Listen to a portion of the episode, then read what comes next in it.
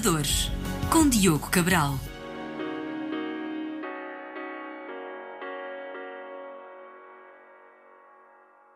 Olá, bem-vindos a mais um episódio da série Inovadores. Hoje vamos conhecer a Automaze, a startup portuguesa que criou uma ferramenta para acelerar a transformação digital das empresas, utilizando inteligência artificial para automatizar processos no tratamento online do serviço de apoio ao cliente, potenciando assim o aumento da competitividade e da produtividade dessas mesmas empresas. Para isso, tenho comigo o CEO e cofundador Ernesto Pedrosa. Os Inovadores. Ernesto, bem-vindo ao nosso programa. Eu começo por vos dar os parabéns. Startup Braga, desde 2017, já receberam um milhão e meio de investimento no total, sendo o último investimento à volta de um milhão em Ronda Seed, diversos prémios ganhos na área do empreendedorismo. Explica-nos um pouco que ferramenta foi essa que vocês criaram, qual foi o problema que detectaram e que solução é que vocês desenvolveram. Antes de mais, muito obrigado, Diogo, pelo convite. É um prazer estar aqui no, no programa Inovadores. Sim, nós começamos em 2017, finais de 2017, estamos agora a fazer seis anos e nascemos com a ideia de criar uma plataforma para simplificar a implementação de soluções baseadas em inteligência artificial. Com isto criamos, digamos, de uma forma muito simples, uma Systems para a área da automação inteligente. Esta plataforma é, no fundo, o nosso produto estrela, onde nós construímos todas as soluções que temos uh, disponibilizadas aos nossos clientes, nós ou os nossos parceiros implementadores. Em cima desta plataforma, nós construímos depois foi uma série de produtos altamente especializados na otimização de operações de atendimento ao cliente, como o Diogo referiu. Embora a plataforma seja mais horizontal, não seja específica só para este caso, também temos sinais de apoio à decisão em, em variedíssimas marcas, em variedíssimos clientes. Produtos estes que têm um espectro, digamos, de princípio a fim uma operação de atenção ao cliente. Nós vamos desde a parte de automatizar os serviços self-care, em sistemas de telefone, chat, voz, WhatsApp, até à parte de assistir também o agente. Portanto, nós também temos uma ferramenta para apoiar os agentes a serem mais rápidos, mais eficientes no seu trabalho de responder a um e-mail, responder a um chat, responder a, perguntas feitas por um telefone, em que fazemos escuta ativa da própria chamada e sugerimos respostas ao agente ou fazemos busca de informação de forma proativa, por exemplo, o estado de uma encomenda, em que detectamos que o cliente que está a falar com a gente quer saber o estado de um certo pacote, automaticamente capturamos o order number, ou o número de encomenda, perdão, e vamos a um sistema logo buscar essa informação. Tudo isto é construído de uma forma sem código, zero código ou pouco código quando necessário, uma coisa mais customizada. Este é o nosso produto estrela, em que depois, em cima do produto estrela da plataforma, temos estes produtos já pré-construídos para questões muito específicas de uma operação de atenção ao cliente. Quando dizem que fazem escuta ativa, na parte de uma interação telefónica, automaticamente ele está a sugerir eh, respostas ao operador que está a atender a chamada. Toda essa construção de respostas é feita pelo vosso cliente. Vocês apenas têm a solução que permite a criação dessas respostas automáticas, de algum modo, certo? Eu não chamo resposta, mas ações. Podem ser respostas, como podem ser só ir buscar informação sobre uma, uma conta, sobre uma fatura. Portanto, coisas que acelerem o tempo de tratamento do operador. E sim, as respostas são baseadas na base de conhecimento do cliente ou os workflows. Quando é um workflow, por exemplo, o estado do encomenda tem que haver um fluxo que tem que ser pré-programado. Esse também é construído em Automate, com zero código, o chamado drag and drop, arrastar e colar. E invocamos as tais APIs para fazer também este tipo de integrações. Portanto, nós temos esta elasticidade para integrar com sistemas do cliente, com a base de conhecimento do cliente e depois usamos tecnologias como AI de classificação, AI generativo, para gerar respostas à medida, digamos, da interação do cliente. Portanto, há aqui, digamos, uma panóplia de tecnologias em funcionamento, em harmonia, digamos. Portanto, se alguém também entrar em contato com essas empresas por e-mail, a vossa tecnologia também tem essa capacidade de analisar o e-mail e sugerir respostas? Sim, não? totalmente. Eu usando aqui uma palavra uma com a outra, omnicanal. Porque nós estamos, podemos estar presentes virtualmente em qualquer canal que o cliente tenha, que tenha de interação com os seus clientes. E também temos situações de máquina para máquina, em que estamos só no back-office, só, portanto, nos bastidores, a ajudar, digamos, fluxos ou processos mais de bastidores. Portanto, sem ser, perdão a expressão, client-facing. Virado para o cliente. Virado para o é? cliente, é? obrigado. Eu reparei também que vocês têm uma capacidade de quando estamos na parte do serviço de apoio ao cliente no chat, vocês têm aquela possibilidade de criar os fluxos e a pessoa, conforme vai interagindo com aquela caixinha de mensagens, uhum. tudo isso é feito automaticamente. Isso depois tem alguma supervisão de uma parte de um operador ou consegue fazer aquilo tudo de um modo sozinho, sendo a máquina toda a lidar a interação com a pessoa que está a chamar?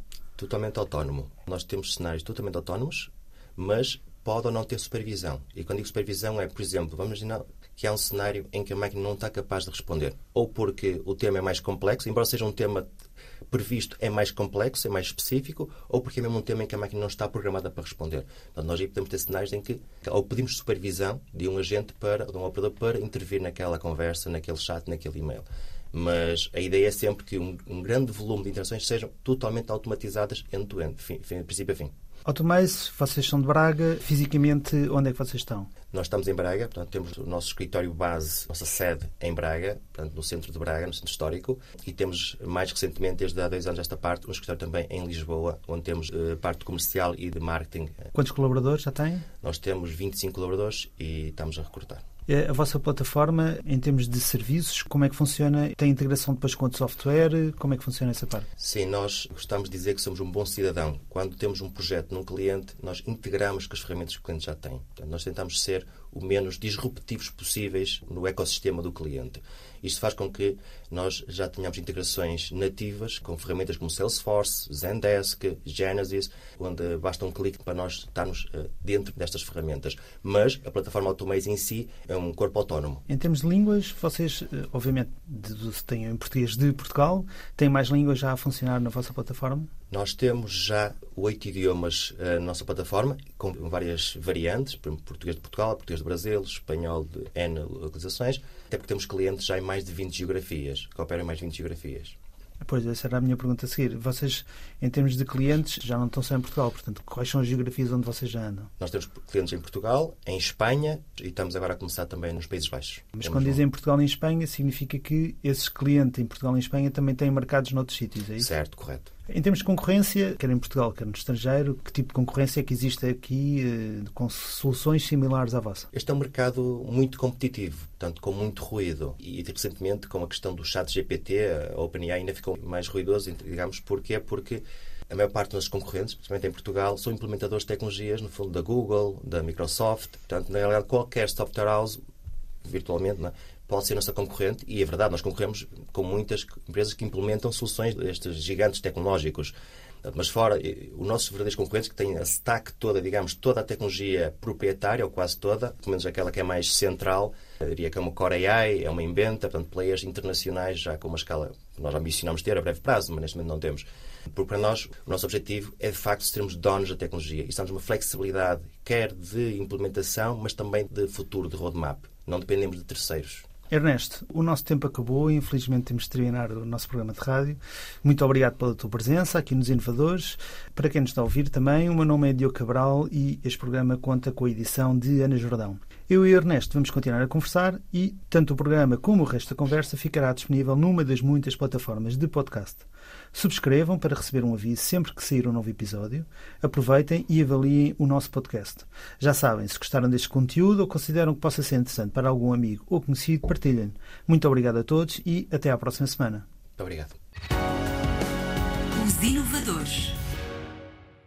Ernesto, agora só em formato podcast, eu sei que vocês também, além de toda esta automação com alguma inteligência artificial que vocês fizeram, na parte do serviço de apoio ao cliente, têm também uma espécie de Large Language Model, ou seja, modelo linguístico de grande escala.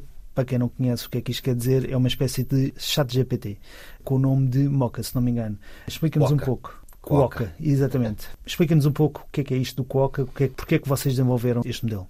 Sim, isto é uma necessidade que nós encontramos que é o português de Portugal. Apesar deste modelo do Coca ser multilíngua, de base, ele foi afinado para português de Portugal, por uma questão mesmo de uh, melhores resultados. Portanto, essa foi a razão inicial e também foi capacitar a nossa equipa de Machine Learning ou Data Science também de perceber a base destes modelos, destes algoritmos, como é que eles funcionam, para os poder também depois afinar com mais qualidade. Portanto, são modelos gigantes, portanto, que têm uma, uma base de treino de muita informação mesmo, e um, o que nós fizemos foi pegar um modelo open source e construir em cima deste modelo uma capa de retreino em português de Portugal. Daí ele produzir resultados muito bons para o português de Portugal. Eh, em muitos cenários que nós testamos, até melhores que o chat GPT, que tem, tem outros, outros recursos que nós não temos. E é específico para serviço de apoio ao cliente? Foi pensado Sim. especificamente para isso? É, o retreino que nós fizemos foi exatamente com a informação de apoio ao cliente. Em termos de novas funcionalidades e novos produtos, o que é que aí vem? Portanto, nós agora estamos numa fase de transição, nós e a indústria, muito para o generativo. Portanto, nos Automaze já trabalho com os generativos, já agora fazendo aqui um parênteses, desde 2021. depois eu posso falar um pouco mais sobre isso. Portanto, é que nós fomos desafiados em 2021 por um cliente para criar uma automação mais flexível, mais dinâmica. Portanto, nós começamos a trabalhar desde 2021 com um generativo. O que é que é um generativo? O modelo generativo são os LLMs. LLMs não é exclusivamente, mas é o que veio agora popularizar o, o, chat o, com o, chat. AI generativo, o AI generativa, como se chama agora. Fundo, é a capacidade desta inteligência artificial criar, gerar conteúdo. Até agora trabalhamos numa lógica mais de classificação, perceber se é um pedido de encomenda, se é um pedido de ajuda, se é um pedido de número de contacto. Agora não. Agora colocamos o AI a gerar conteúdo. A AI a gerar conteúdo. É essa parte generativa, daí o generativo. Portanto, o que nós estamos agora a trabalhar, e a breve prazo vamos ter mais novidades para partilhar, é colocar também na nossa plataforma, portanto, o nosso estúdio de construção de soluções, os tais fluxos, também generativo. Eu poder dizer ao nosso estúdio o que é que eu quero que ele construa e ele gerar todo o diagrama automaticamente com base neste meu pedido textual, linguagem natural. Eu digo quero fazer um, um, fluxo para estado de encomenda e ele vai gerar automaticamente toda a estrutura deste fluxo. Portanto, aquilo que antigamente, ou que até ao dia de hoje, é feito com o tal drag and drop, clica Sim. e arrasta e, e, constrói aqui um fluxo, com, uma espécie, com um diagrama, que é feito por alguém, passaria a ser explicado verbalmente à máquina o que é que se quer fazer fazer e a máquina é construir o tal diagrama. É isso que. Sim, exatamente. E temos aqui dois objetivos: acelerar o tempo de desenvolvimento. Nós já somos rápidos, mas queremos ser ainda mais rápidos e baixar ainda, digamos, a barreira tecnológica, chamemos-lhe assim. Portanto, no fundo, a minha. A, a, o conhecimento técnico conhecimento da pessoa, técnico da que, pessoa vai que vai fazer. Exatamente. Se ficamos numa escala de 1 a 5, em que 5 é uma pessoa totalmente qualificada, 1 é, sabes ao computador, nós nesse momento andamos ali no meio, entre o 2 e o 3, nós queremos baixar isto ainda mais. E com isto nós acreditamos que conseguimos baixar para um 1, um 2. Muito interessante.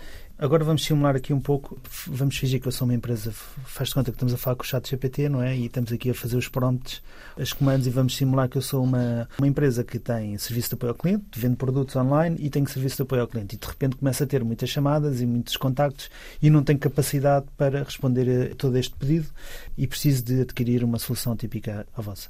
Como é que funciona? Portanto, eu entro em contato com vocês e depois como é que funciona todo o processo? Sim, tudo começa por uma análise de requisito, de perceber qual é o problema. O que nós temos que saber de antemão é se a tecnologia, digamos, é capaz de resolver aquele problema. Porque no mundo da inteligência artificial existe também muita ficção. Menos agora. Agora temos uh, um pouco, digamos, choque com a realidade. Mas já aqui é um paradas havia muita ficção. As pessoas pensavam que aquilo resolvia qualquer problema. E não, não é bem assim. Até pode resolver, mas há um trabalho de construção, de configuração, que não é chegar lá e clicar num botão há um esforço de configuração, de instalação da tecnologia. Portanto, é perceber qual é o, o problema em questão e com isso nós mapeamos esse problema na nossa tecnologia. Portanto, e nós conseguimos depois rapidamente saber que módulo ou módulos serão precisos para resolver aquele problema ou para otimizar aquele processo. Portanto, este é um ponto de é, é esse. Mas imaginemos que eu já tenho um CRM, depois esta solução que se decidiria seria eh, integrada com o meu CRM, eh, seriam duas máquinas à parte que não comunicavam uma com a outra, como é que funciona? Como já referi anteriormente, a ideia é exatamente estar tudo integrado, porque é aí que de facto a automação acontece, senão claro. fica sempre quebrada. Portanto, sim, nós integramos, temos uma capacidade de integrar muito grande com qualquer sistema, qualquer CRM, qualquer ERP. Temos já um leque alargada, diria, de integrações pré-construídas, com os CRMs mais utilizados no mercado. Portanto, daí para nós ser muito rápido para a generalidade dos projetos, a integração, a configuração inicial. Muito rápido porque, porque temos uma série de aceleradores pré-construídos, quer no ponto de vista de integração, quer também do ponto de vista depois até destes fluxos, destas soluções já pré-tipadas. Certo, muito mais fácil ter uma integração e não ter que de repente mudar todo o meu sistema. Eu agora gostava também de conhecer um bocadinho o teu passado, vida pessoal e profissional, como é que aparece Automaze, conta-me um pouco sobre o teu percurso até ao dia de hoje. Eu estudei Engenharia Informática no Estado de Minho, Portanto, daí fui para a Mobicomp. Mobicomp era uma empresa na área de computação móvel, quando a computação móvel rebentou no início do século. Aí era um dos líderes do, do produto que depois, em 2008, levou à aquisição pela Microsoft, que era o Mobile Keeper. Com a aquisição pela Microsoft, portanto, eu passei a liderar uma equipa de programadores dentro da Microsoft para o Windows, o Windows Mobile, Windows Phone, na altura essencialmente durante três anos, em que depois em 2011 fui desafiado para liderar toda a parte da inovação e desenvolvimento da card móvel. Card móvel na carteira digital, também quando a crise era uma coisa, digamos, grande, no Exato. início da década passada. Pronto, e tive aí até finais de 2015, tanto depois tive ali um ano ali no meio, meio sabático, meio no outro projeto que, que não funcionou. E agora estou, depois de 2017, surgiu esta ideia de criar uma plataforma aceleradora para acelerar e simplificar a criação de soluções baseadas na inteligência artificial. Portanto, e com isto, depois já toda uma jornada que me levou aqui, portanto, desde do conceito, criar o, o tal MVP, que é muito falado na parte dos investimentos. MVP, para quem não sabe, em inglês é o... Minimum Viable Product, portanto, o produto mínimo viável. Exatamente, em português. É, que é aquilo que, no fundo, leva... Um, é para leva, testar se a ideia funciona ou não. Leva aos meus clientes e leva também depois a que haja investidores interessados. Portanto, certo. com isto nós fechamos uma ronda pre-seed em início de 2019. Com isso crescemos a equipa, criamos já uma, uma pequena área comercial, uma pessoa só, mas é como, é, como é uma startup. É o que é, exatamente. É o que é. Não ser é... o próprio CEO o dono da área comercial. Mas continua a ser, continua a ser porque tem que ser. Depois uma ronda CID, ali no, no pico do Covid, ali na primavera de 2021, fechada na primavera de 2021. E agora estamos a, a, a trabalhar com visto uma Série A na primeira metade do próximo ano. Pelo meio também estamos num consórcio muito grande, que acho que é relevante dizer, de, de IA, IA responsável, onde está a Unbubble, está a Sword Elf, portanto, um consórcio com cerca de 30 entidades. E, claro, continuamos a crescer a equipa, felizmente temos já angriados muitos clientes. Prevêem sair para o estrangeiro? Nós já tem alguma coisa já prevista? Sim, nós já temos clientes no estrangeiro, mas ainda fazemos a venda a partir de Portugal. Certo. O que nós estamos agora a trabalhar é a tal Série A que nos vai permitir ter operações fora de Portugal. Neste momento não temos, é a partir de Portugal e trabalhamos muito rede de parceiros. Portanto, fundo a casar parceiros locais, neste momento empresas locais, que nos possam depois ser eles a vender, inclusive até a implementar localmente, como estamos a fazer em Espanha, Países Baixos. Sim, é, um, é comum ser feito, ser feito isso. Ernesto, eh, muito obrigado. Terminamos o nosso programa. Para quem esteve a ver-nos e ouvir-nos desse lado, muito obrigado também. Já sabem, sigam-nos nas redes sociais e nas diversas plataformas de podcast. Comentem, deixem sugestões de temas, startups que gostassem de ver aqui no programa e, se acharam este tema interessante, partilhem com os vossos amigos e não se esqueçam de ativar as notificações para receberem um alerta. Muito obrigado a todos e até ao próximo episódio. Muito obrigado pelo convite.